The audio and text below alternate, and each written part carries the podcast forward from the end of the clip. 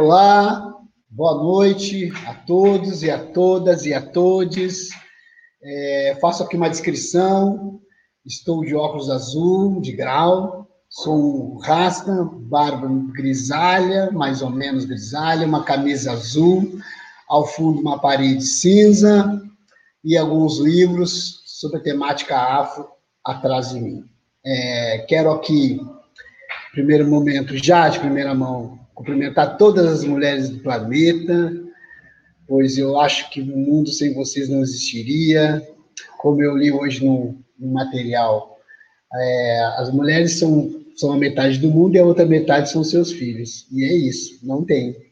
Então eu quero aqui é, cumprimentá-las e dizer que é, que é um, um momento muito especial para mim estar aqui com essa live da companhia e aí você é um pouco redundante, né? Porque eu sempre falo sobre esse projeto no início das lives e hoje não vai ser diferente. Então, na verdade, pessoal, a companhia desde de agosto começou a, a mudar o seu produto presencial para o produto virtual. E, e isso foi, um, foi uma luta bastante, de, bastante, de bastante resistência, né? Porque eu, eu não me considerava um homem da tecnologia ou do mundo virtual. Eu tive que fazer várias consultorias com o Sebrae, até poder entender de que forma eu poderia transformar esse produto presencial num produto virtual. Então, a partir de agosto, a gente começa participando de editais, onde a contrapartida era espetáculos de dança virtual, oficinas, palestras, conversas, e fomos trabalhando até o final do ano naquele formato virtual, que achei muito bacana, porque existe uma coisa muito legal do virtual, que você alcança o mundo, né?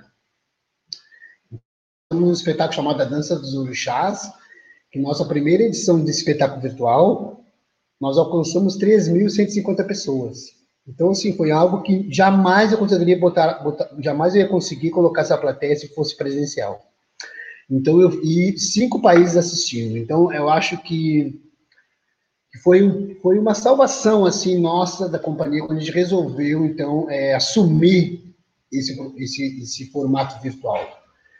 E depois do ano, eu fiquei, comecei, comecei a conversar com a, com a Bárbara, que eu quero aqui desejar Feliz Dia da Mulher, a Bárbara que está aí atrás dos bastidores aqui desse, desse, desse bate-papo, que sobe os vídeos, que sobe o convidado, que desce o entrevistador. A Bárbara é uma menina, eu já comentei, conheci num, num bate-papo que eu tive com uma galera de São Paulo, e estamos trabalhando juntos faz já uns dois, uns dois meses ou para mais.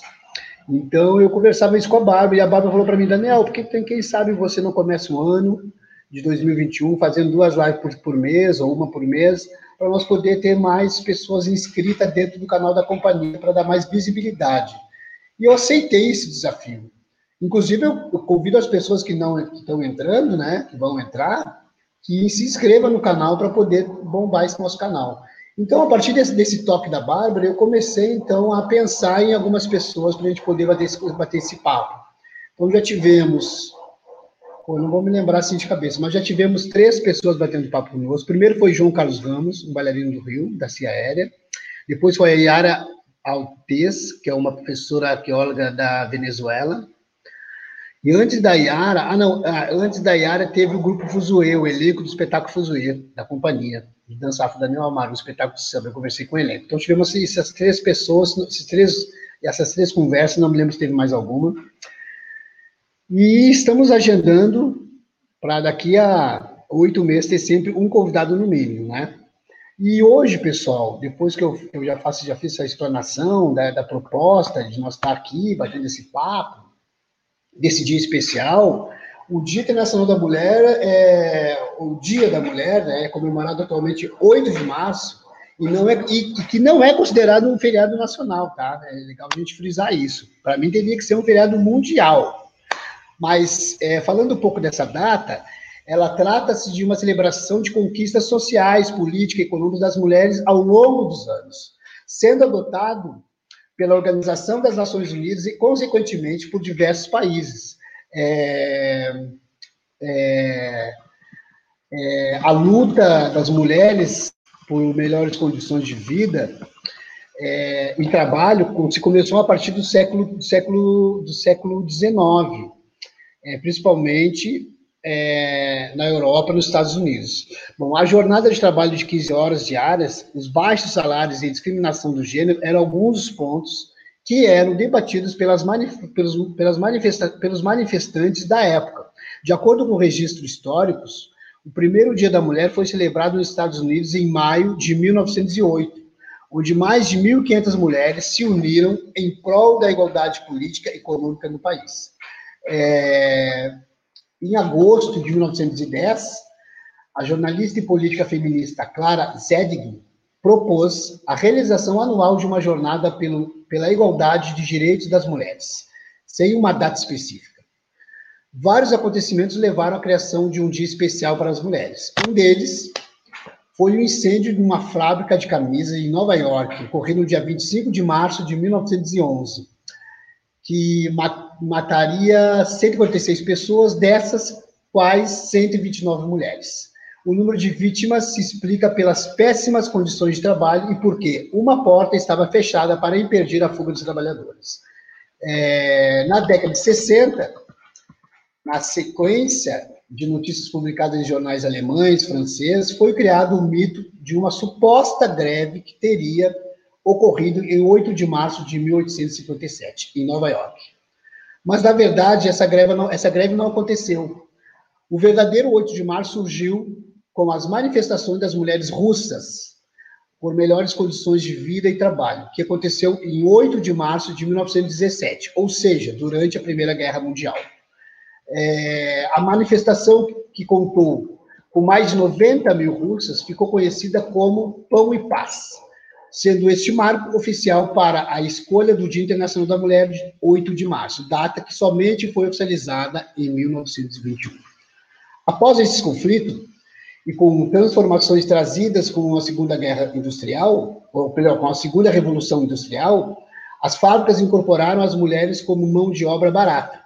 No entanto, devido às condições insalubres de trabalho, os protestos eram frequentes.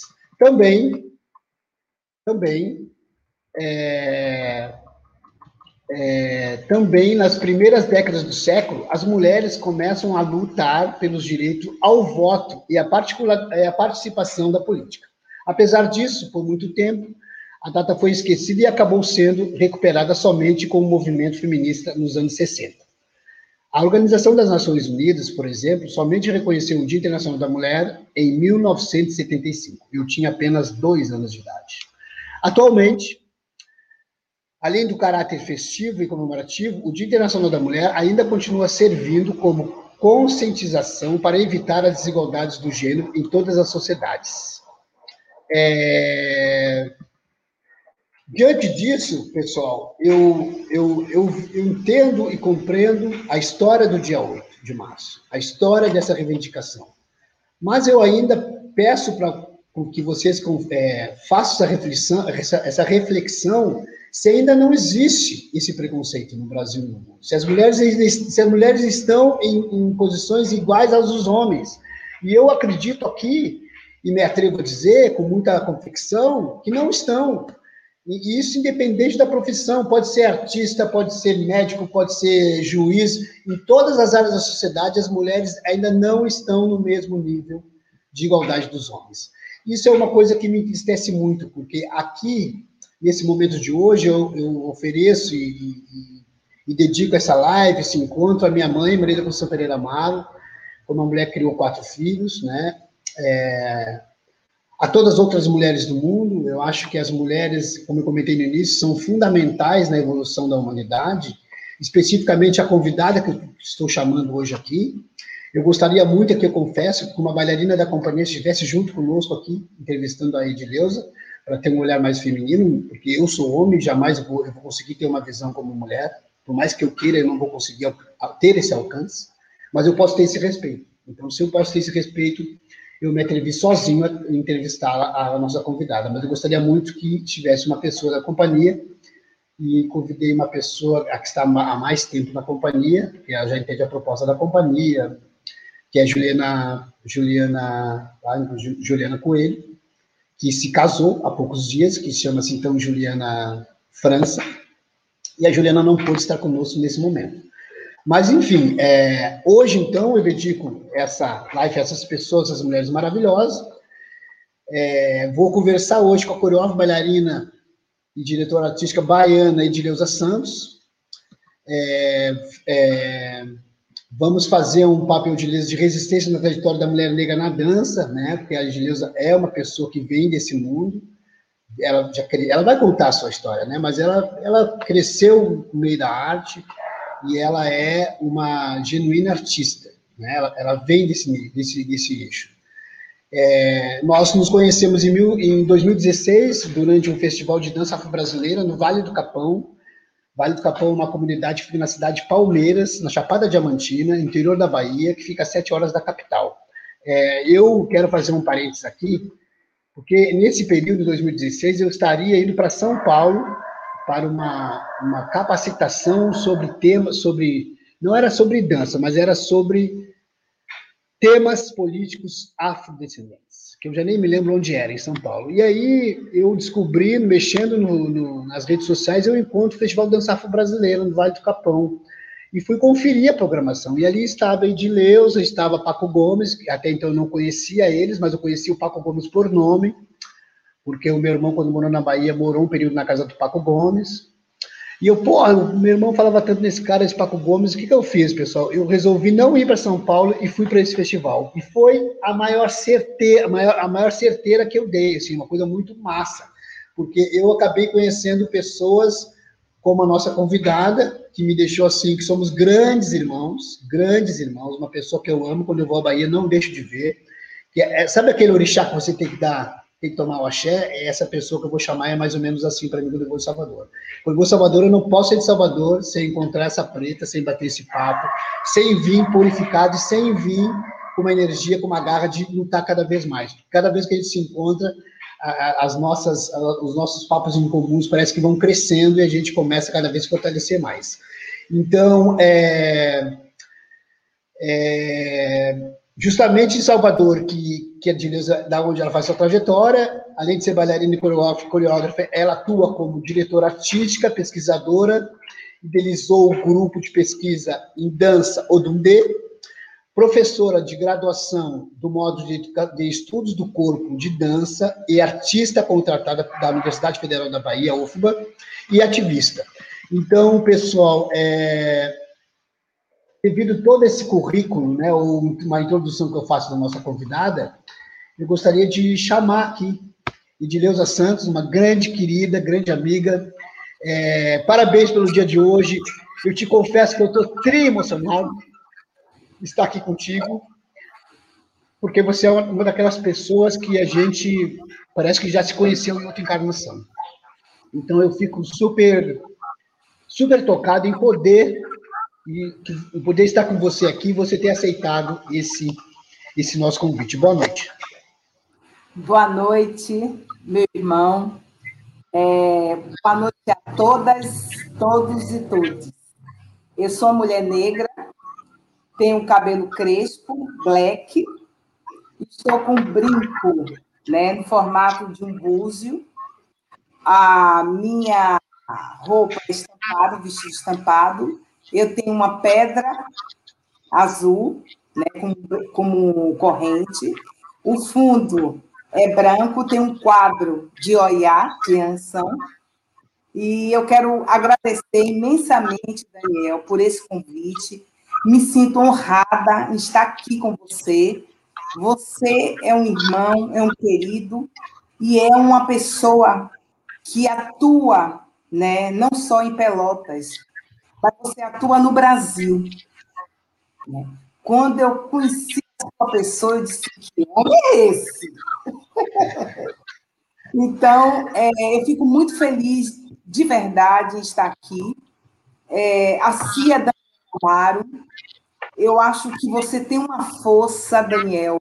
A gente precisa de pessoas como você, né? competente, comprometido, né, que é firme nas suas convicções, mesmo agora nessa pandemia, que é muito louco, para a gente dar continuidade aos nossos trabalhos, você está aí firme e forte, se reinventando. Então, meu irmão, muito a ser, para você, para a sua CIA, para toda a sua equipe. Agradeço imensamente essa oportunidade. Ok, é, Edileuza, para nós começar nosso bate-papo, antes eu quero aqui convidar as pessoas que estão aí no, nos assistindo que se inscrevam lá no canal. Quero mandar um abraço para a Dalila, Duar, Dalila Miller, grande aluna, uma aluna minha de anos, querida. Boa noite, Dalila. É, circo. Então, assim, eu quero, o, o Edileuza, começar que você nos coloque como foi, como foi essa coisa. Você já saiu, saiu do ventre dançando. Como é que surgiu a dança na sua vida? Nos conte, só para nós poder entender o seu início com as artes cênicas. Bom, é, a dança, eu acho que a dança já estava aqui dentro, no meu corpo. Porque quando eu, com oito, nove anos, quando minhas irmãs, eu sou, uma, sou de uma família de cinco, de cinco filhas mulheres. Meu pai é de Mundo dos Santos e minha mãe, Cremilda Maria dos Santos. Viveram juntos por muitos anos e, enquanto minhas irmãs estavam brincando de boneca, eu detestava boneca, eu não gostava de boneca, de brincar de boneca, eu estava na sala colocando, meu pai tinha uma radiola, uma vitrola, né, como se chamava antigamente, e meu pai gostava muito de música, de ouvir música. E ele comprava vários discos, Roberto Carlos, é, Eli Regina, é, Agnaldo Timóteo, enfim. E dentre esses discos, tinha um disco de Miriam Makemba. Miriam Makemba é uma africana ativista, cantora, e na casa do meu pai tinha esse disco. Eu colocava esse disco e eu ficava no meio da sala dançando. Engraçado, né? A música de Miriam Makemba me tocava. Eu já tinha isso em mim. E eu ficava na sala dançando. E ao é, fazer meu curso médio no Colégio Duque de Caxias, que eu sou do bairro da Liberdade, o bairro onde nasceu, né, onde foi criado o bloco Ileaê. E esse é, bairro chamado Liberdade, linha 8, é um bairro onde a cultura negra se faz presente, né? O candomblé, a religião do candomblé, os grupos culturais de samba, é, as manifestações populares também muito presentes, a capoeira, e movimentos também políticos. E esse colégio Duque de Caxias, estadual, situado no bairro da Liberdade, era um colégio onde tinha uma professora chamada Neide Aquino, que era professora de educação artística, e ela era coordenadora de um grupo folclórico no Duque de Caxias. Então foi ali que eu comecei a perceber a minha paixão pela dança e conhecer as outras linguagens, o teatro, as artes plásticas, a música, o canto, o artesanato. Então, foi ali que eu comecei a perceber que eu poderia ser uma artista, que eu poderia ser uma artista da dança, nesse colégio Duque de Caxias. Então, tudo começou ali. Né? Em casa, com esse disco, né, de Miriam Makemba, e no colégio Duque de Caxias, que foi fundamental para minha carreira. Foi nesse colégio Duque de Caxias, no, no, no Duque de Caxias, o grupo folclórico Exaltação à Bahia, que eu fiz minhas primeiras viagens, que eu fiz, que eu fui para o Rio de Janeiro, que eu fui para os Estados Unidos. Então, eu comecei ali, né? Nesse colégio do Duque de Caxias, e onde saíram muitos artistas, principalmente artistas da dança, né? vários artistas saindo daquele colégio. Na verdade, o Colégio Duque de Caxias é era um centro de cultura. Né? Eu fui, eu tive o privilégio de ser aluna da professora Ieda Maria, uma grande artista plástica negra, reconhecida internacionalmente. Então, eu fui aluna. Então, foi, foi, foi minha base, né? Minha base artística foi nesse colégio do Caxias. Edileuza, que interessante. É, eu, sempre sou a favor, quero que, antes de fazer uma próxima pergunta, eu sempre sou a favor das artes dentro das escolas, sabe? Porque a arte, ela, é, primeiro que, que, eu vejo que ela chama a atenção do aluno frequentar a escola, porque hoje em dia os alunos não estão querendo frequentar a escola porque o ensino brasileiro é aquele ensino super ultrapassado, professor em pé, aluno sentado, e não tem essa comunicação com as artes. E a, a arte, ela segura a criança ou adolescente dentro da escola. Então, eu sempre fui a favor de ter muita arte dentro da escola, muita cultura dentro da escola. Mas, assim, depois desse, dessa trajetória inicial, qual foi o, próximo. Eu posso te fazer essa pergunta? Qual foi o próximo caminho, o próximo grupo que você entrou, qual a próxima audição? Qual foi o próximo espaço que lhe deu oportunidade para você trabalhar como dança? Sendo bailarina ou sendo professor? Uhum. Bom, quando eu concluí o ensino médio, eu já estava decidida a ser uma artista da dança. E aí eu fui buscar é, a academia. Né? Eu fui buscar eu fiz o vestibular e fiz o curso de licenciatura em dança. Eu já tinha alguns meus professores, né, Adelice, Edson Bispo, já eram formados pela escola de dança. Então, de imediato, eu quis né, também é, buscar essas ferramentas. É, ao adentrar na escola de dança da UFBA, é, eu percebo que a minha cultura, né, onde eu vivia, né, no, no, no bairro da Liberdade, eu via o, o, o, os tambores, é, o som do berimbau, as festas religiosas. Então, essa, essa cultura não estava dentro desse universo acadêmico. Foi logo o meu choque, né? Eu não me via, eu não consegui me identificar, né? E, mas teve uma, uma, uma luz, uma luz que foi o grupo Odundê. Né? O grupo Odundê foi um grupo de pesquisa, né? É, dirigido pela professora Conceição Castro. Foi no grupo Odundê que eu percebi que tudo aquilo, né, toda a minha bagagem que eu trazia da, do bairro da Liberdade, que eu trazia do Colégio Duque de Caxias, era uma bagagem, era um conteúdo que eu poderia transformar, né, numa dança contemporânea. Então foi no Adundê que eu percebi, né, que tudo aquilo que estava no meu corpo era possível, era possível de ser é, transformado em uma dança contemporânea, né? De ter a cultura negra como estímulo, como uma base para a gente estar tá construindo metodologias, para estar tá construindo espetáculos é, poéticos. Então, o Grupo Agundê me deu essa, esse, essa oportunidade.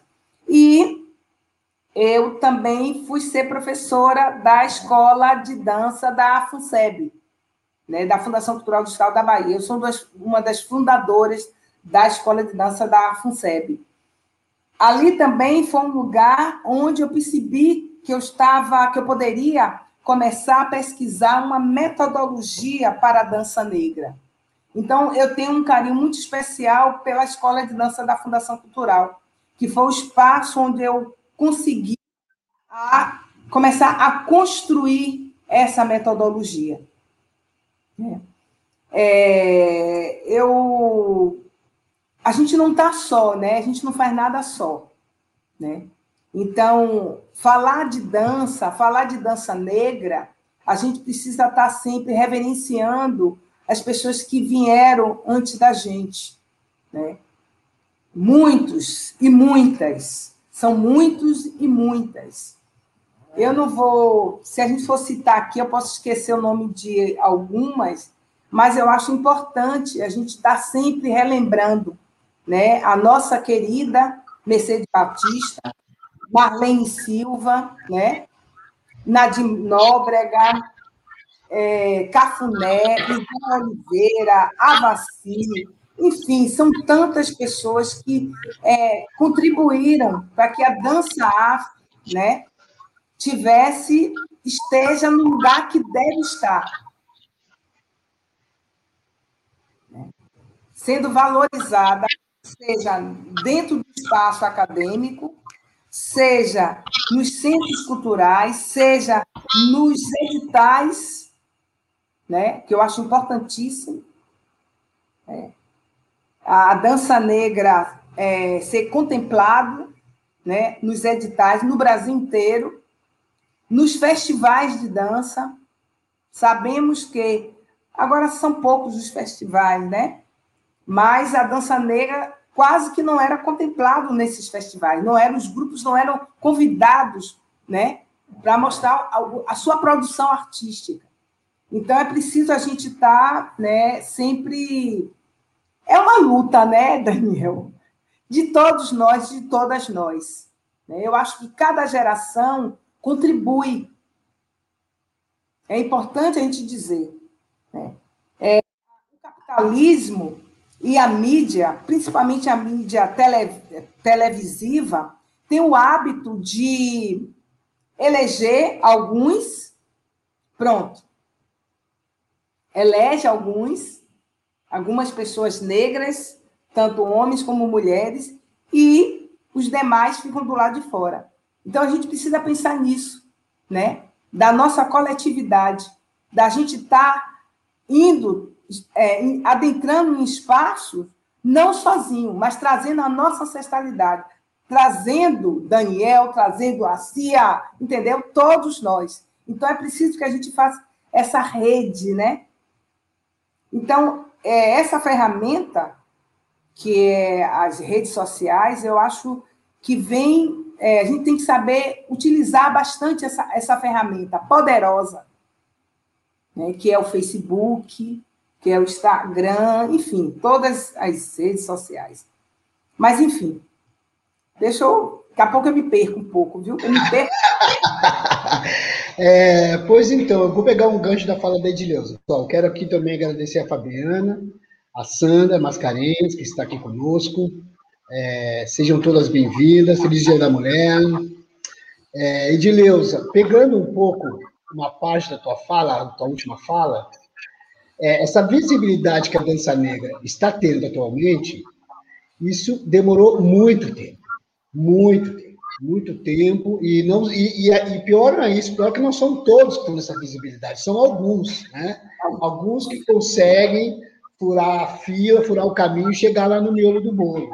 Mas eu acho, Edileuza, que é uma obrigação nossa, quando a gente consegue chegar lá no miolo do bolo, trazer todos os outros porque é, é somente dessa forma que nós vamos conseguir é, ser, ser, ser, visíveis, ser, ser, ser vistos, né? Porque eu acho que é tão importante, porque, por exemplo, eu vou chegar nessa pergunta contigo, vou te falar um pouco a minha, a minha, minha experiência. Quando eu comecei a dançar dança contemporânea e balé clássico, eu não ouvia falar em dança afro em lugar nenhum das escolas onde eu ia. Nunca, em festivais onde eu ia, tão pouco. Eu comecei a, a, a, a, ver isso a partir de 2000. Olha só, tão perto, agora, recente. 21 anos para trás, ou 20 anos para trás, uma coisa muito perto. E, de uma certa forma, eu acho, Edileuza, que, que nós que trabalhamos com a dança negra, nós, de uma certa forma, e aí, e aí eu sempre falo isso, nos últimos meses para cá me deu um, quase essa pandemia, quem não ficou, quem não ficou um minuto, ou uma hora, ou um dia pirado com essa pandemia? Todo ser humano teve esse momento. E eu tive esse momento no ano passado, e, e olha o que veio na minha cabeça. O que veio na minha cabeça foi a seguinte, a seguinte reflexão. Eu comecei a observar, Edileuza, que professores da academia, né, professores da faculdade, começaram a pesquisar sobre o corpo negro. Professores brancos, tá? Mas eu, eu, eu, eu não fiquei indignado porque eram professores brancos fazendo pesquisa sobre, sobre corpo negro. Eu fiquei indignado que os professores usaram o momento como um momento oportuno para falar sobre isso. E foi isso que, me, que eu fiquei de cara. Não porque os caras não podiam pesquisar, eles podem pesquisar. Todos nós temos liberdade de pesquisar o que a gente quiser.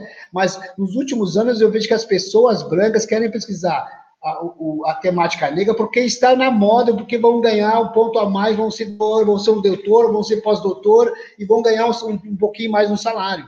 E, e aí eu, eu, entrei no pânico, pensando assim, por que, que os, os, os, negros que estão na faculdade não pesquisam sobre eles mesmos? Por que nós, negros, não pesquisar sobre a nossa história? É porque nós, negros, não pesquisar sobre um corpo negro, sobre um cinema negro, sobre um teatro negro. Vamos esperar que o homem branco faça essa pesquisa por nós. Preste atenção, não estou contra por serem homem branco. Eu só estou dizendo que me parece que às vezes fica-se oportuno pesquisar sobre tal tema porque é um tema do momento. E eu acho que nós já nós fomos muito usados como homens escravizados, tá? E seguimos sendo usados nos dias de hoje, tá? A gente pode, eu não sei como acontece com os outros artistas, mas eu canso de, de na Semana da Consciência Negra receber convite para dar oficina, para dar palestra e receber um puto tostão, como se isso não fosse minha profissão. Ou só me chamam nesse período, só na Semana da Consciência, que é em novembro. Não. Vamos conversar, dialogar esse tema durante todo o ano.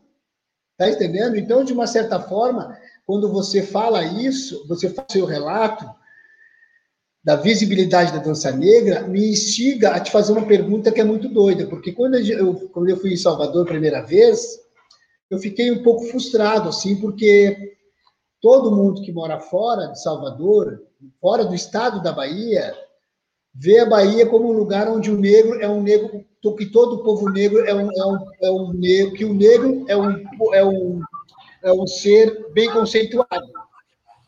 E, de uma certa forma, não, isso, não foi isso que eu vi, né? Por exemplo, a, a faculdade, de, a primeira faculdade de dança do Brasil, né? A Bahia, Salvador.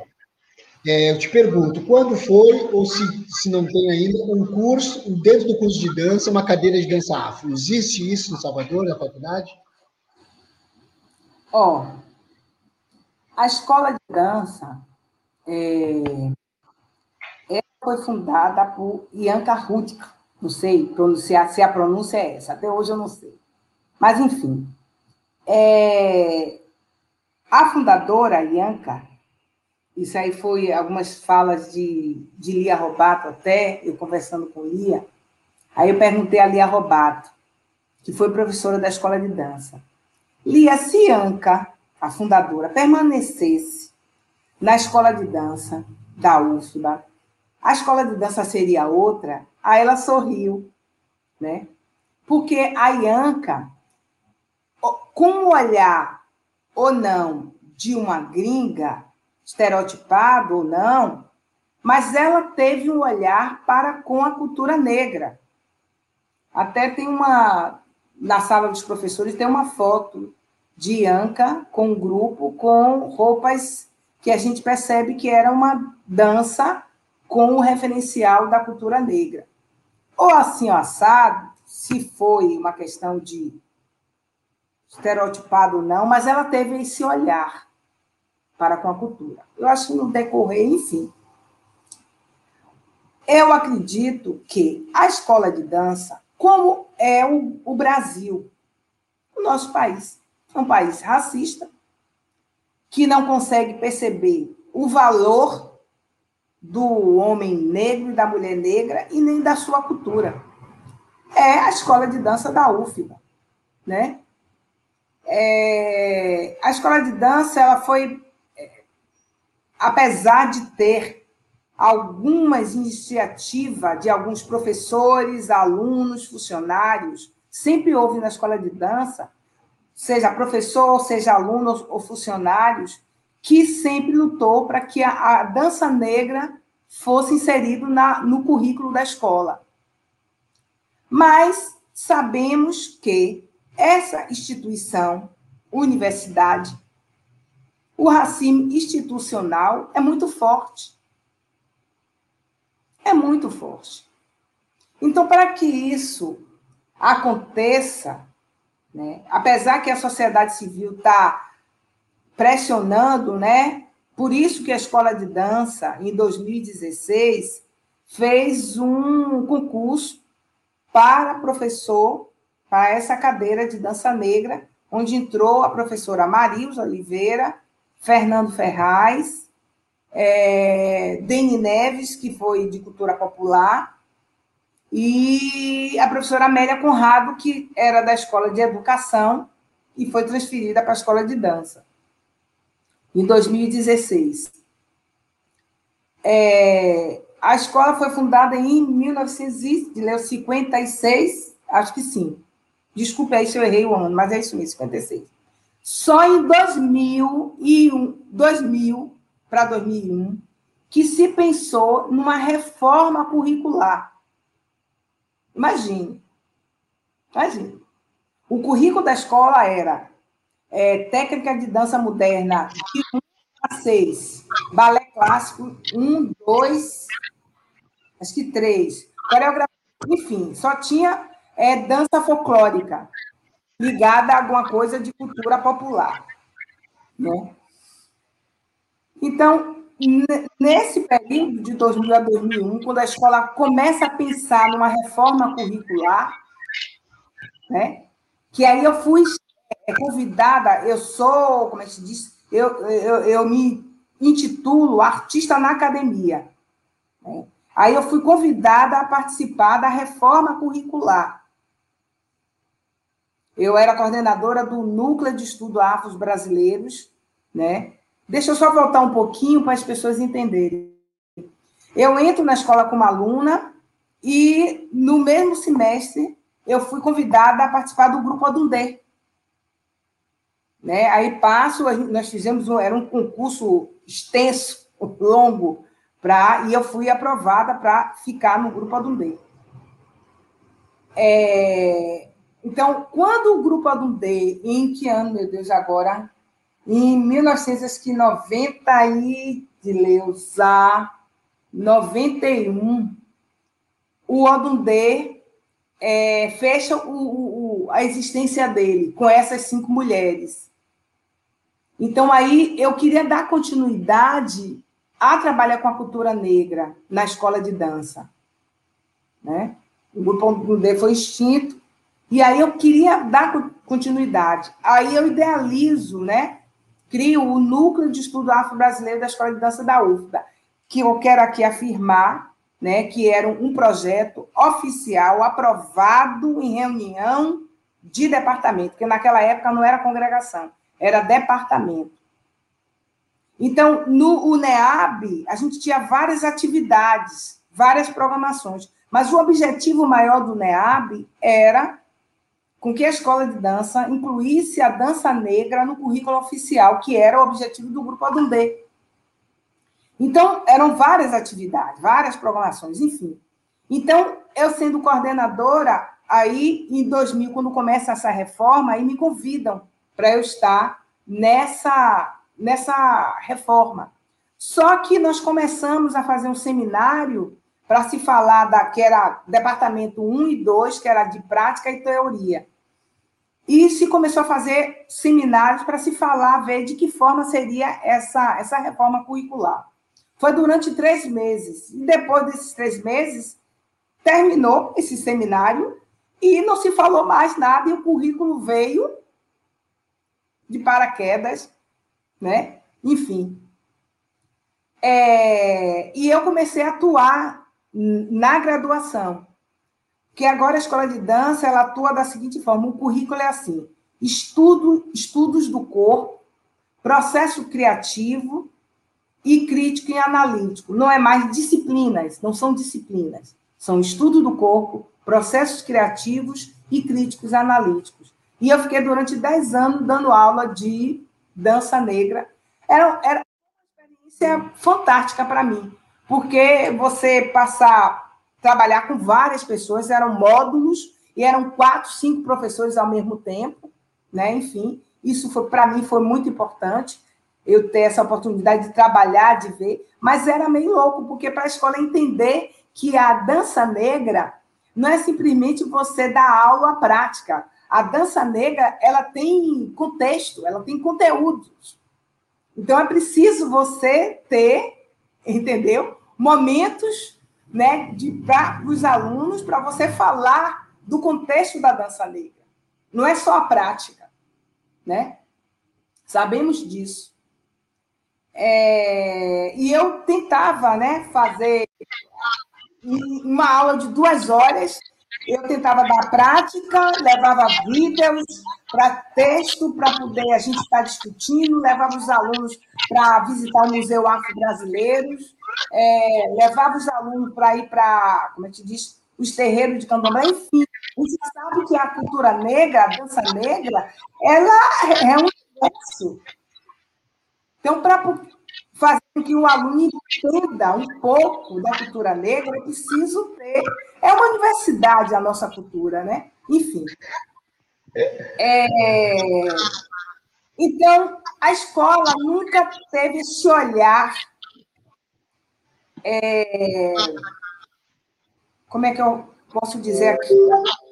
Esse olhar para com a cultura negra é um olhar para que essa cultura tenha, produz conhecimento. É isso que eu quero dizer. A cultura negra produz conhecimento. A cultura negra produz conhecimento.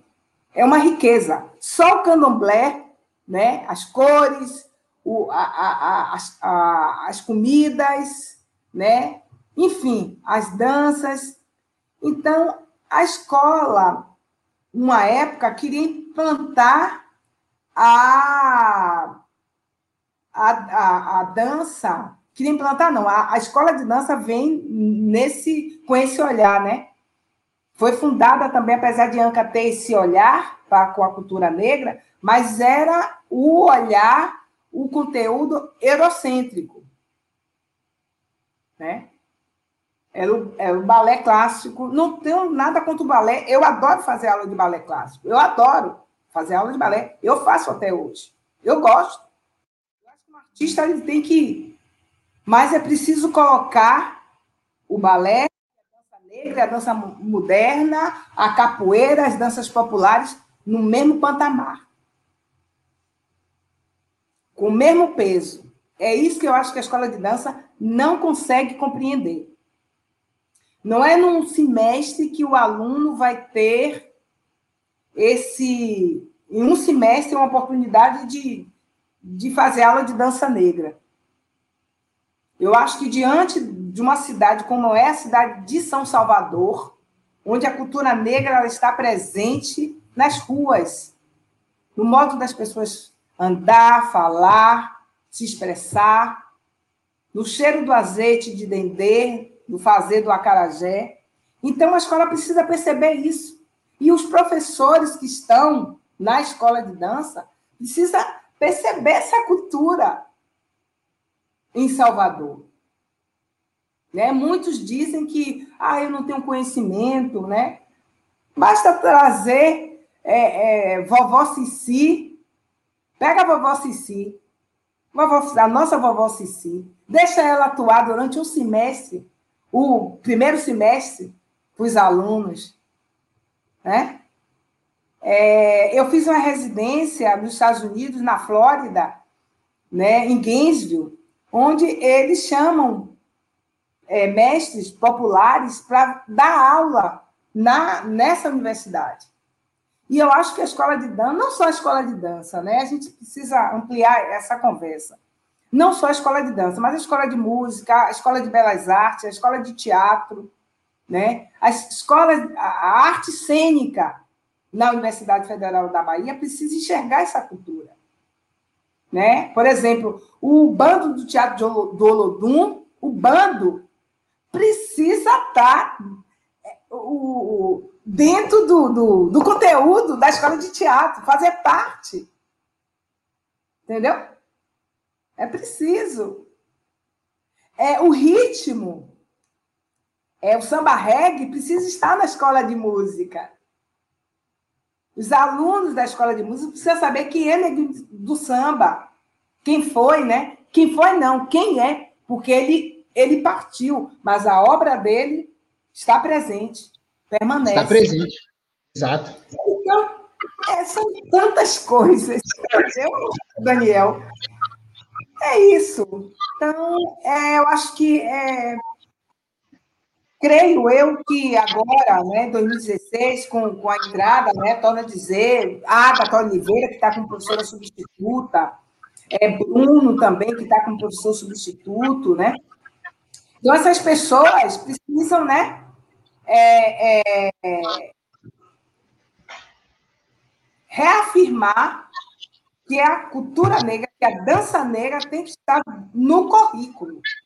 Não de uma coisa agora, desculpe, está sendo feito um novo currículo, uma nova reforma curricular. Eu estou muito ansiosa né, para ver se essa reforma, essa nova. É a segunda reforma.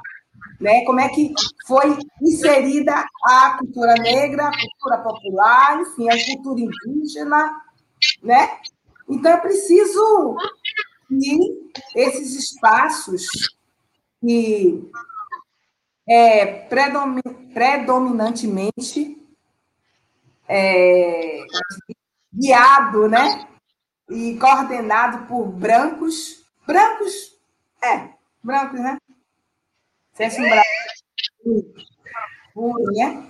É preciso que essas pessoas é, percebam, né?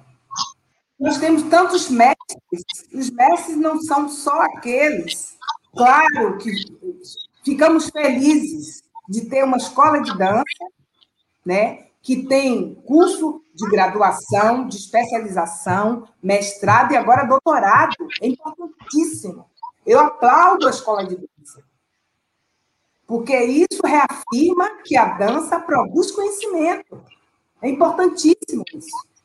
Mas também é importante valorizar os mestres populares. Mestre não é só aquele que faz o mestrado. Nós temos nossos mestres populares. Nós temos os nossos mestres de capoeira e tantos outros, né? É preciso entrar nesse espaço. A academia precisa trazer essas pessoas, esses mestres. Então, a balança, a balança ainda está assim, ó. É preciso.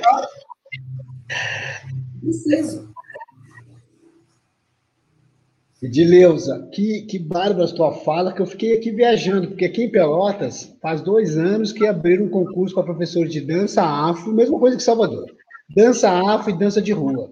O de dança de rua não teve, não teve ninguém passou, mas de dança afro passou e presidência é um baiano, que é do interior da Bahia, que é o Manuel. E já, já vivia no Rio Grande do Sul, em Santa Maria, numa cidade aqui no interior, e aí ele fez o concurso em Pelotas e passou está aqui há dois anos, dança na companhia de Dançaf Daniel Amaro, é, e foi um avanço, assim, porque de uma certa forma, imagina, você está falando de uma cidade que tem 90% de pessoas pretas, aqui tem 90% de pessoas brancas, né? Ou melhor, dizem, né, nas pesquisas que tem, tem a, a cidade depois da capital que tem mais negros, Pelotas, devido a charqueados, etc. Mas se você é, analisar o, as pessoas que andam no centro da cidade são pessoas brancas. As pessoas que trabalham nas lojas, a maioria é pessoas brancas. Trabalham na farmácia, pessoa branca. Supermercados, pessoas brancas. Poucas pessoas negras.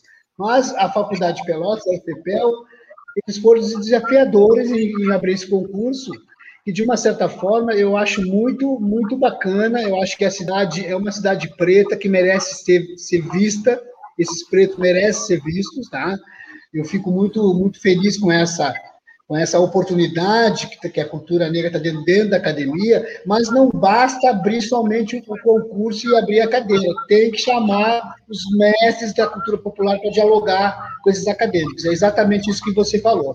Eu acho que tem que existir essa comunicação. Se não existir essa comunicação, não tem por que você ter a cadeira, porque aí você começa a reproduzir a fala, a fala a fala no recorte da academia, que é diferente. Isso a gente tem que saber, a gente tem que entender. É muito diferente. A academia é um, uma instituição que faz formar pensamentos, é uma, é uma instituição científica, mas ela tem que aprender a dialogar com a cultura popular. Né? Como é que começa a cultura popular? O que, é cultura popular? Então, eu fico muito, muito grato pela tua fala, e aproveito aqui para agradecer a Clarice Bastos, que está aqui, é, eu quero te fazer uma pergunta. Eu estou muito, eu muito. Olha só, primeira vez que aconteceu isso, primeira vez que o entrevistado, que a pessoa que está sendo entrevistada está falando horrores. Eu não estou quase falando nada hoje. Hoje está ótimo. Eu estou aqui só assistindo. até porque hoje é o dia das mulheres, quem tem que falar é as mulheres. Então, eu estou numa situação muito confortável hoje. Mas eu quero te fazer uma pergunta. Como é que é ser essa artista negra no Brasil? É, é, é, é, fácil isso? Não é fácil? Quais os, os obstáculos que tu encontrou no caminho? É, de uma certa forma, também, eu já, já emendo a pergunta, te fazendo a, uma segunda pergunta, que é, o teu trabalho ser consolidado, é, é, como é, como é que tu desenvolveu isso? E qual é a relação do teu trabalho com o candomblé? Tem relação, não tem relação? Como é que tu, como é que tu vê essa, essa negra artista brasileira com sua arte no Brasil? Como é que tu vê isso? Bom, é, eu acho que a minha trajetória não é diferente de muitas outras mulheres negras, seja da dança, seja do teatro, da música, enfim, né? Sabendo que para nós tudo é muito mais difícil. Né? É, primeiro que as pessoas não acreditam na sua capacidade. Sempre duvidam que você é capaz. Sempre, sempre, sempre. É sempre duvidando.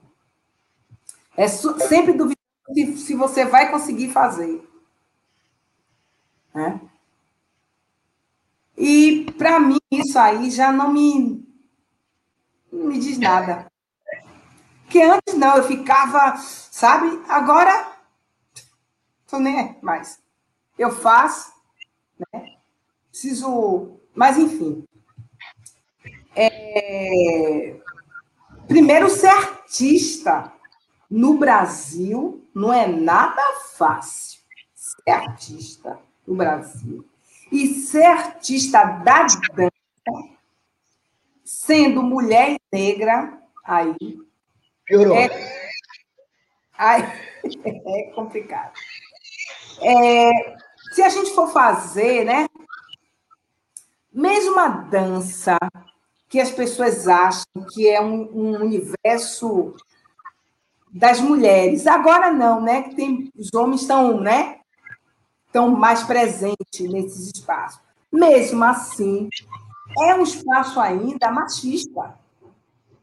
Eu estava pensando, é, coreógrafas, independente de ser negra ou branca, em grandes cias, como o Balé do Teatro Alves, aqui em Salvador, foram poucas as mulheres, foram poucas as mulheres que fizeram, montar algum trabalho coreográfico no Ballet TCA.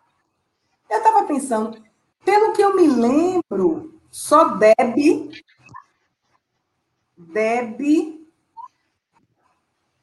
é, eu só lembrei de Deb, eu posso ter esquecido. Mas a maioria, só homens. Mesmo na dança, os homens, o machismo está presente, Daniel. O machismo está presente, é, é, um problema, enfim. Bom, é, primeiro que eu, Edileuza, né, sempre consegui transitar como é, dançarina e coreógrafa e professora. Eu sempre, eu gosto dos três de ser professora, de ser dançarina. Agora, mais não, o corpo já está meio machucado, né? E coreógrafa. Eu sempre transitei por essas três, né?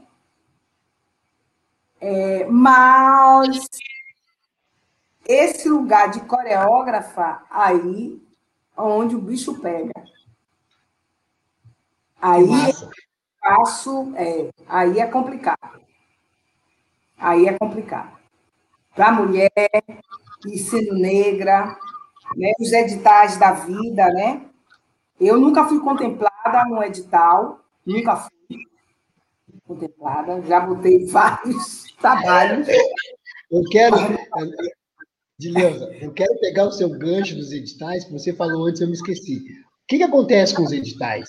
a banca dos editais nunca são, são formadas por pessoas que conhecem a dança popular ou a dança negra. Então, quando chega um projeto, veja bem, um projeto de dança de balé clássico e dança afro, É, é óbvio que a banca vai ter um olhar direcionado, um olhar, um, olhar mais específico o balé, porque o balé sabe que ele não conhece a técnica, ele não conhece a, a, o contexto da dança afro.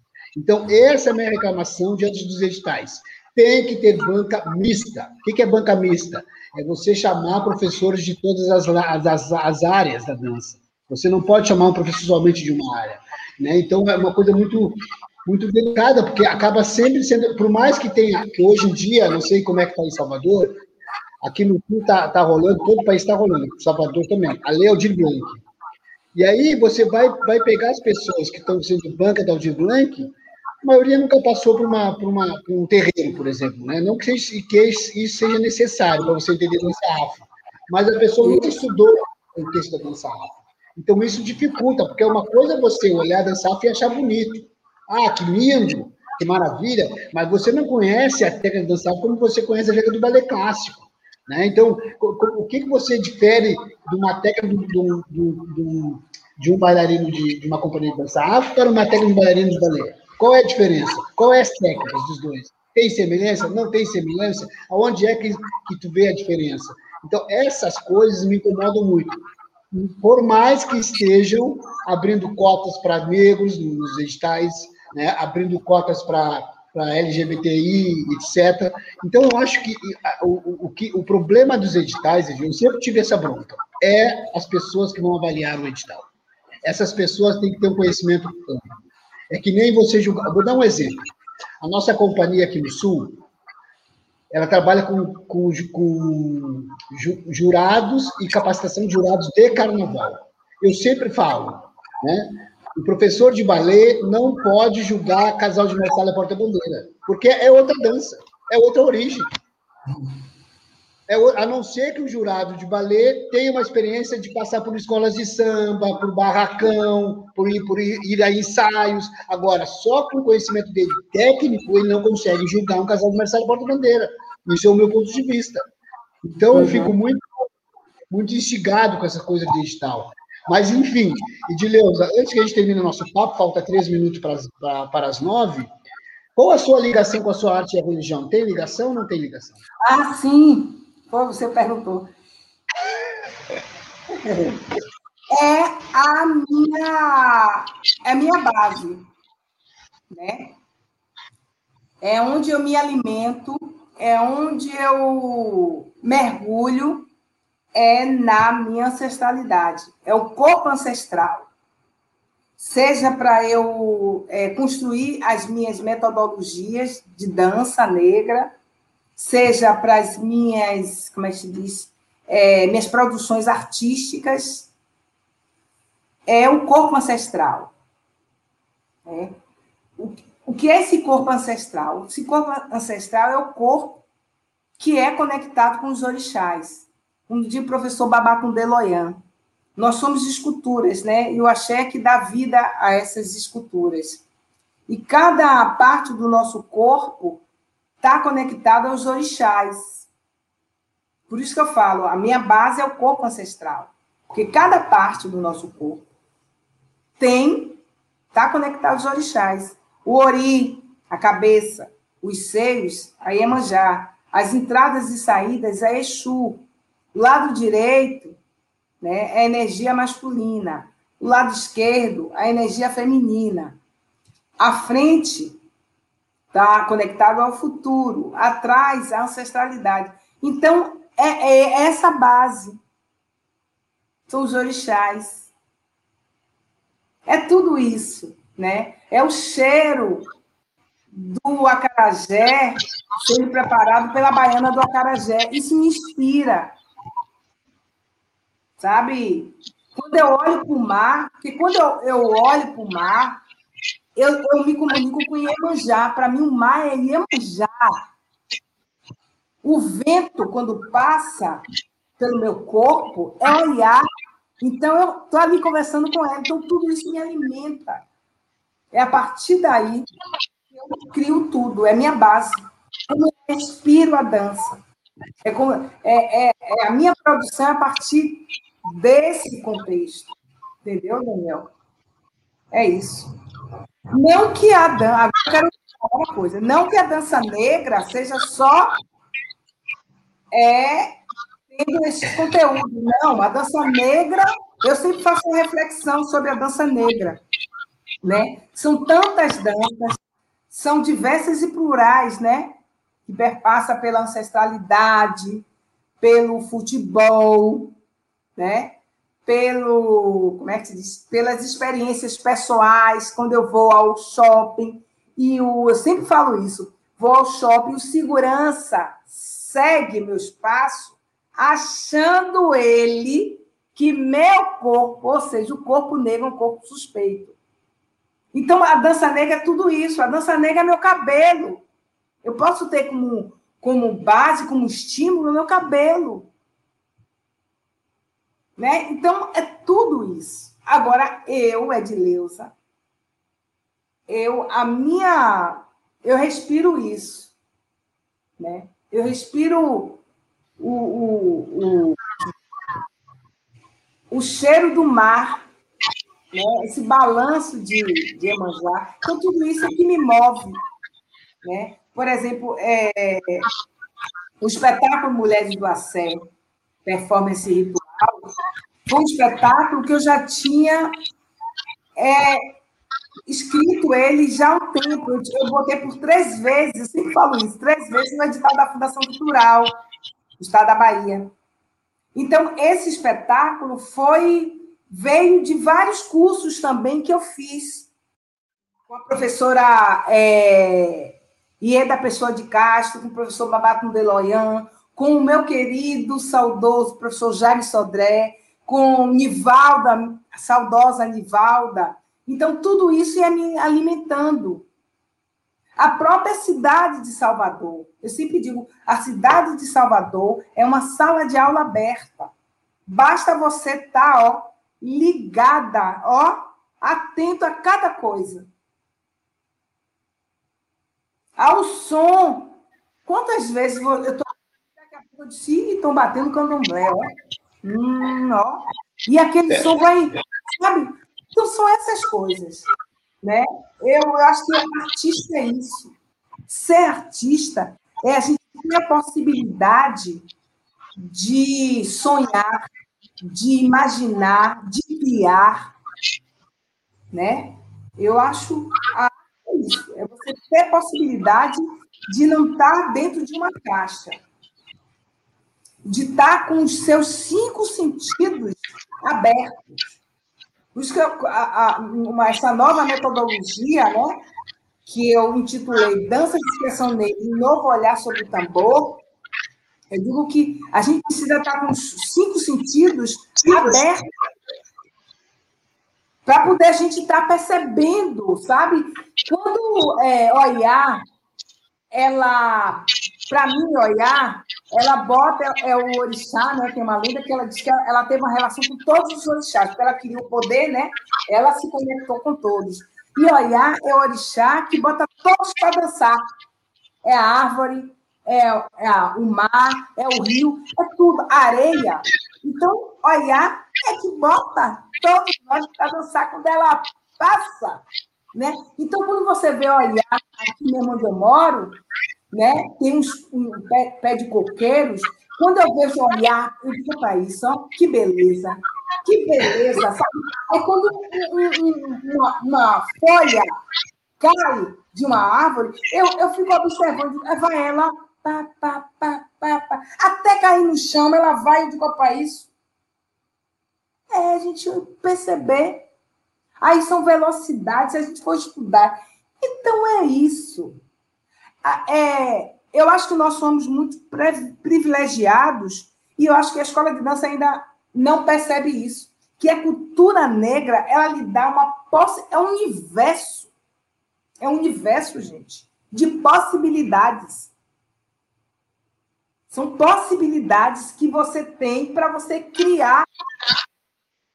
Eu me lembro quando eu levei uma turma para ir para o Museu Afro-Brasileiro, né? Que eles viram todo aquele mural de, de Caribé e, e outras coisas, é, é, máscaras. Eles começaram a criar em cima disso. Olha aí. Então, gente, Mas está aí, né? É para quem consegue, né? Mas eu acredito também, é importante falar isso. Eu acredito nessa turma que está na escola de dança, né? Os professores né, ligados à cultura negra, a Marilza, a Fernando Ferraz, a Amélia, a Agatha, é, Tiago. Eu acredito neles, como acreditei em Isaura Oliveira também, em Leda Ornelas, em Sueli Ramos, em Rosângela Silvestre. Cada geração faz seu papel. Eu ainda continuo na escola de dança. Né? Eu continuo na escola de dança. Né? E eu creio que, quem sabe, a gente veja aquela escola realmente respirar cultura negra. É, Edileuza, é, eu quero aqui mandar um beijo para a Gilda Duarte e para Tristan. Tristan é uma negra norte-americana que esteve aqui em Pelotas, fez uma pesquisa sobre o espetáculo A Dança dos Orixás, da Companhia de Dança Afro, defendeu seu TCC em cima desse espetáculo. Então, eu fico, eu desejo a elas todas um feliz Dia da Mulher, né? E eu quero dizer para vocês que essa entrevista vai ficar gravada no canal e vai ficar também no, na página da companhia, tá? No, no, canal no YouTube da companhia e também na página. É, Edileuza, interessantíssimo essa coisa onde você fala, fala da gente perceber, né? Perceber onde a gente anda. Eu cansava de andar no Pelourinho, daqui a pouco, daqui a pouco vinha um vento, redemoinho, assim, do nada. Sabe a história de Saci Pererê? Parecia que o Saci Pererê estava aí, daqui a pouco quem estava comigo é, chegava uma notícia ruim para a pessoa, olha, fulano tal está mal no hospital, e a pessoa dizia para mim, tudo sai, esse redemoinho, esse vento que nós vimos, era um sinal que ia vir uma, uma notícia para mim assim, assado. E olha que doido você conseguir perceber aonde você anda, é, é a função da folha, sabe, quando cai a folha, vai analisando, até ela, até ela chegar lá no solo e rolar e parar estagnada numa, numa pedra, numa árvore, num banco, ou no pé de uma pessoa. Então, eu acho que. Eu penso muito como você, Edileuza. A gente vive o tempo todo conectado com a nossa ancestralidade, o tempo todo, até dormindo. Até dormindo, nós estamos conectados com a nossa ancestralidade. Então, e quem trabalha com a dança afro tem isso um pouco, um pouco mais acelerado. Não sei, posso estar viajando, mas eu sinto.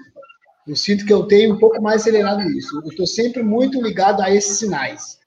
Então, assim, para encerrar nosso papo, a gente vai passar um vídeo do espetáculo Mulher de Aceia, que a Edilosa construiu, ela pode depois falar um pouquinho sobre o espetáculo se ela quiser.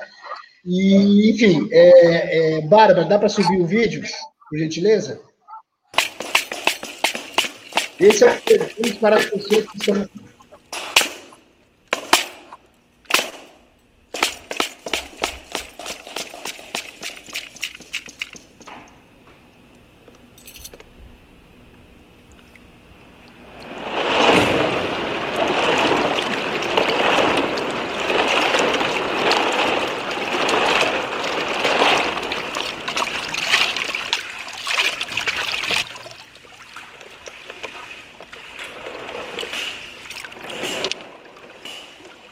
crença no mar, na lua, na terra, no vento. Para a gente, os orixás, os iquices, os voduns são isso. São os elementos da natureza. É isso que a gente acredita.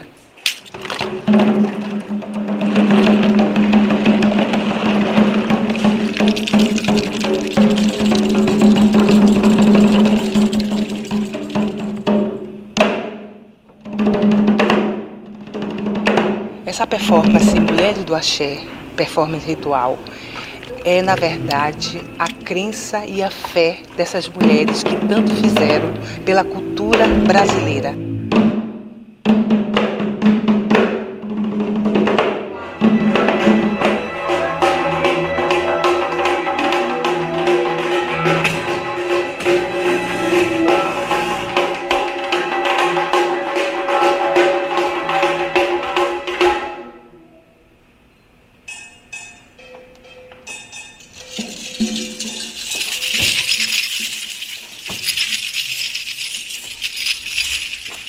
Nós nos identificamos com essas mulheres, porque elas são mulheres que se reinventam. E nós nos reinventamos no nosso dia a dia. Dentro da escola de dança, você trabalhar com a cultura negra é estar tá se reinventando, acreditando, tendo crença e fé nesses orixás.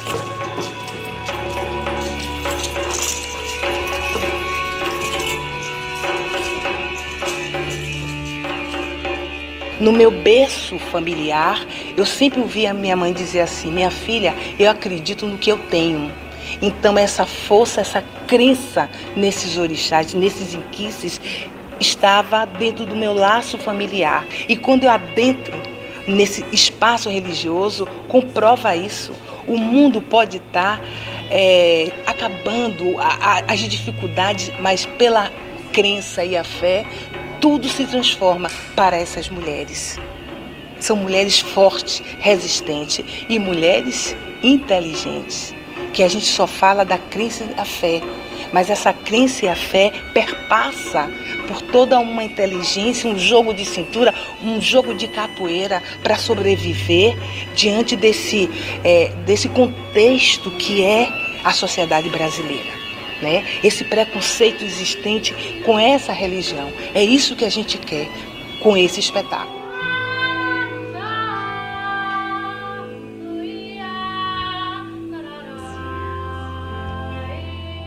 Então você tem que ser, para ser de axé, tem que ser entregue.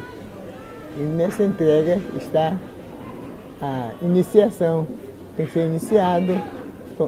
Essa iniciação tem diversas etapas daí então, se você está realmente disposta a ser de axé, é outro departamento. Mas eu sou de axé, eu visto saia, até eu danço com a mulher, não é isso. Ser de axé está de corpo e alma, está inteira dentro da axé. Como é compartilhado, então tem experiência de todo mundo, né? Aí acaba saindo um pouquinho de cada um umas coisas que a gente tenta puxar também para o lado do candomblé, outras coisas mais para o lado da África. Aí Sara traz uma coisa mais erudita.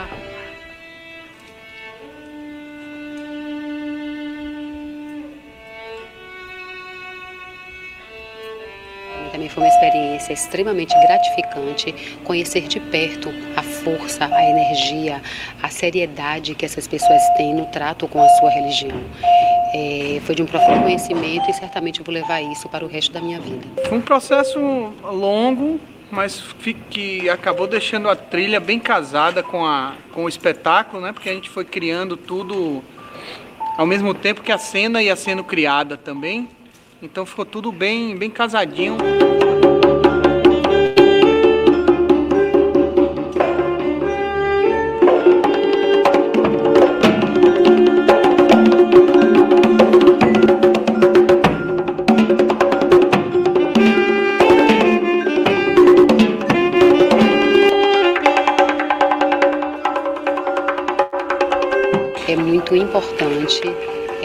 Levar para o grande público o significado da força, da energia dessas mulheres do axé, que somos todas nós. Foi muito interessante a primeira temporada, quando uma criança de mais ou menos uns nove anos, ele ao terminar de assistir o espetáculo, ele disse assim, mãe, eu também sou do candomblé, eu também quero ser do candomblé.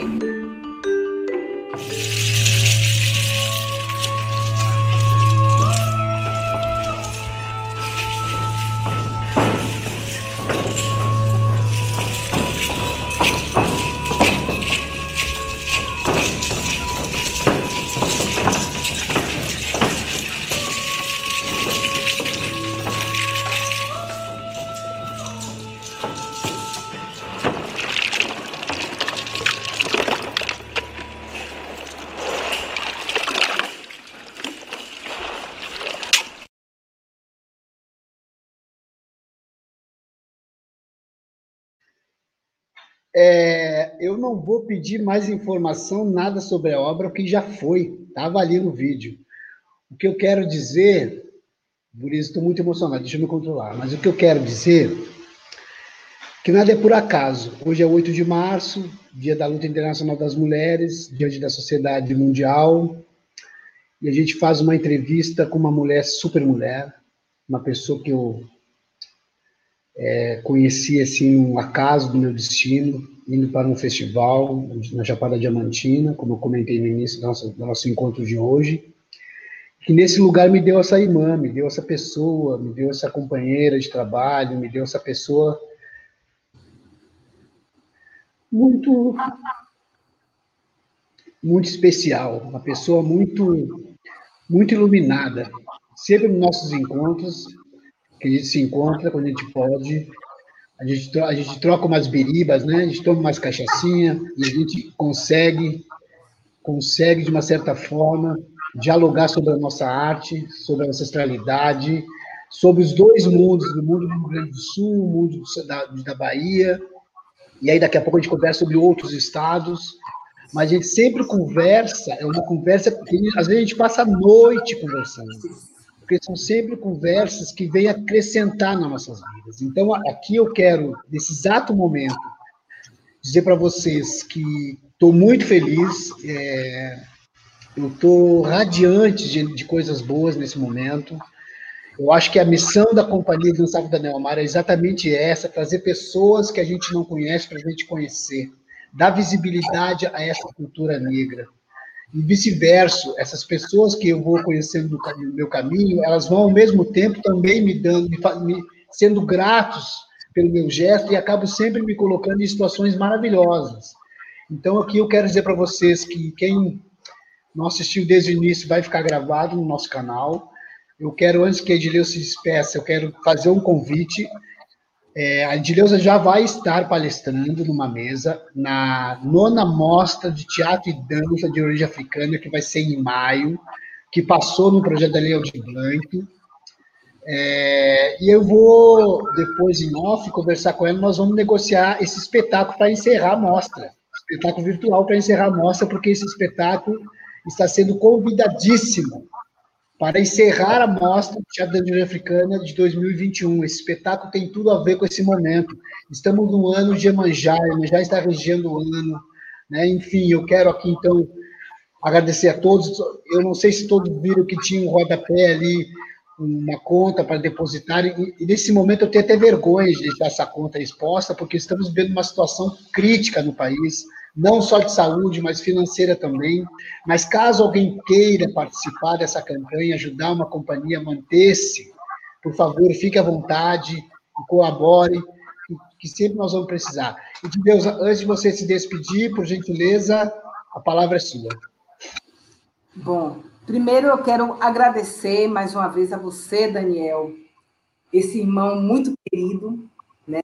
Nós nos encontramos e a partir desse encontro, nunca mais a gente se deixa, né? seja pelo WhatsApp, papos pelo WhatsApp, e depois, quando a gente puder né, terminar essa, essa pandemia, eu tenho certeza que a gente vai se encontrar.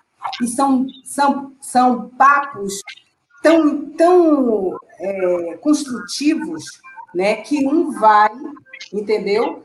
É, contribuindo com seus pensamentos. Né? Eu sou muito feliz, Daniel, ter você como irmã. Né? Você resiste com sua cia, é lindo né, o trabalho que você faz, toda a sua equipe. Eu quero parabenizar. Continue, meu irmão. É, o caminho é esse mesmo. Não podemos desistir nunca. Agora, eu quero falar uma coisa. É, como hoje é o Dia Internacional da Mulher, né? Eu não teria nenhuma mensagem para nós mulheres. Eu não tenho nenhuma mensagem para as mulheres. Eu tenho para os homens. Eu tenho uma mensagem para os homens. É, eu creio que seja necessário que os homens, seja meus filhinhos, meus primos, meus tios, meus amigos, meus colegas de profissão, militantes, é, atores, bailarinos, é, professores, intelectuais, militantes, capoeiristas, percussionistas. Vocês, homens, precisam começar a criar uma rede de diálogos para que vocês comecem a conversar, a dialogar por que vocês, homens, continuam a matar nós mulheres? Vocês, homens, precisam começar uma rede de diálogos, de conversas entre vocês, homens. Por que, que vocês continuam a matar nós mulheres? Então, nesse dia, Internacional da, do Dia da Mulher, eu, a minha mensagem é para vocês, homens. Vocês precisam conversar. Vocês precisam dialogar entre vocês. Eu falando hoje com um amigo militante, ele me disse assim, Edileuza, eu digo, vocês precisam conversar, né? E se vocês, você acha que a gente vai conversar sobre vocês, mulheres, vocês vão logo condenar. Que vocês que têm o dom da fala, o poder da fala, eu digo, não, eu não estou aqui dizendo para que vocês falem sobre nós. Vocês têm que falar sobre vocês. Vocês precisam dialogar a dizer, a minha mensagem são para os homens nesse Dia Internacional da Mulher. Vocês precisam dialogar, conversar entre vocês. Por que, que vocês continuam a nos matar? Então, eu precisava falar isso, Daniel. Seja os intelectuais, os capoeiristas, os militantes, vocês precisam começar a conversar sobre isso. Não é conversar sobre nós mulheres. Porque nós estamos criando estratégias para não serem mortas. E vocês? E você, homem? Militante, intelectuais, professores, atores, bailarinos. O que, é que vocês fazem? Vocês discutem? Vocês conversam entre vocês? É preciso. É necessário. Mais uma vez, Daniel, precisava falar isso. Mais uma vez, obrigado, meu irmão. Vida longa a esse projeto. Vida longa a Cia Daniel Amaro. E vida longa que a gente consiga, nós, tanto mulheres como homens, negros e negras, que a gente comece realmente ocupar espaços, não só na cultura, mas seja na, no universo do político, todos os, os setores, principalmente na política. Então é isso. Mais uma vez, obrigada, obrigada, obrigada e axé, axé, axé, gente. Então, pessoal, aqui fica mais um bate-papo. É, é, sempre assim, quando eu encontro a Edileuza, o final da nossa conversa é nesse tom que ela botou no final aí. É, é lá, ela põe o dedo. Sempre as nossas conversas presencialmente termina assim. E está cheia de razão, eu acho que os homens conversam sobre futebol, conversam sobre, sobre o corpo da mulher, conversam com um monte de coisa, mas não conversam a forma que estão tratando, que estão matando essas mulheres. Então, a mensagem a mensagem, deixa, deixa, bota a mensagem lá no. A mensagem desse nosso encontro é exatamente isso. Para que nós, homens, conversamos o porquê sigamos matando essas mulheres. Essa mensagem, que para mim é mais que é um, tipo assim, te liga, né? A igreja está dando um te liga nos homens, é mais um te liga, que ficamos, aqui, ficamos com essas palavras eu estou assim, super emocionado, estou muito feliz. Quero agradecer, agradecer a Bárbara que está aí, a Bárbara que está nos bastidores. É, agradeço a Bárbara por poder nos dar esse carinho todo. Quero dizer que a Edileuza falou algo importantíssimo, que é a equipe toda da Companhia de Dançado da Neomaro. A Companhia de Dançado da Neomaro está com 20 anos de, tra de, trajetória, de história, com novos espetáculos montados, mas essa companhia, ela ela tem uma equipe gigante por trás. É, então, existem famílias e famílias que alguns sobrevivem, não digo, mas que independem um pouco da grana que entra como artista nessa companhia. Então, eu fico aqui, quero agradecer todas as mulheres que eu trabalhei na minha vida. Beca Canaã, minha grande maestra, quero aqui desejar a ela um mundo cheio de felicidade, ela que me ensinou ser coreógrafo, ser diretor, ser, ser bailarino, Acho que sem essa mulher eu não estaria onde estou hoje na minha profissão. E agradecer a minha mãe pelo terreiro de Umbanda, que lá, lá eu aprendi tudo sobre a macumba. Lá eu aprendi tudo sobre os mistérios, e aprendi tudo não, porque nunca, eles nunca deixam nós aprender tudo. Eles dão apenas o início, porque o final eles não nos ensinam, o final é só depois que vai para o outro plano. Quando a gente vai para outro plano, a gente consegue entender o final. Então, eu quero aqui, Edileuza, e a todos que estamos acompanhando, dizer para vocês que estou com a alma lavada. Muito obrigado pelo carinho de todos vocês. Edileuza, um grande beijo. Em breve eu te mando uma foto do próximo churrasco para te, matar, te deixar. E em breve vamos fazer um churrasco junto. Beijo no coração de todos. Parabéns a todas as mulheres. Sigam na luta. E a Companhia de Dançafo da Neomar está junto com vocês, ao lado de vocês, defendendo essas causas. Tá bem? Grande beijo. Valeu. Obrigada.